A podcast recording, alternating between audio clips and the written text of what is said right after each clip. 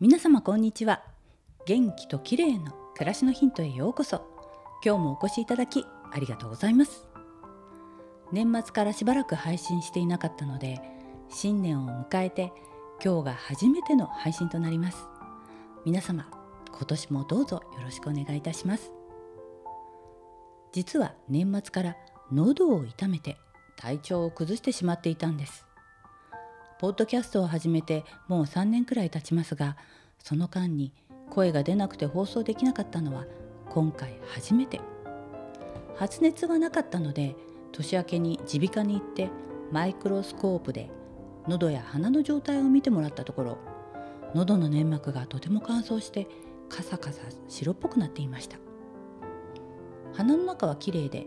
コロナや感染症などではないとのこと。そこで寝る時にはしっかり部屋を加湿して食事はオートミールやうどんなどなるべく汁物を取るようにしたりこまめに白湯を飲んだりして喉を潤すように心がけました。やっと咳も収まり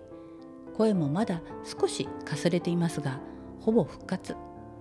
昨日はプールに行って久しぶりに泳いできました。でも喉をこじらせてしまうと治るのに2週間近くかかってしまい本当に厄介だとつくづく思いました。今回喉を早く治すためにいろいろとやってみたんですが効果があったのが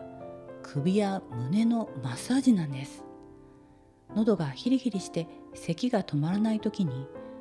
ベポラップを首や胸に塗ってよくマッサージすると呼吸が楽になって咳が止まるではないですか。なかなか気づかなかったんですが喉や咳の症状がある時には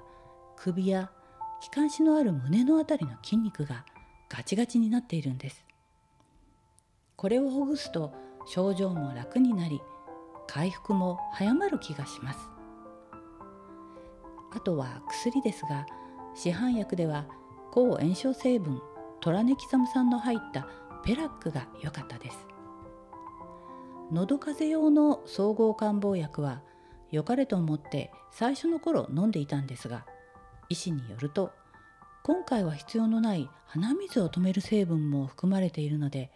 かえって喉を乾燥させてしまった可能性があると言われました。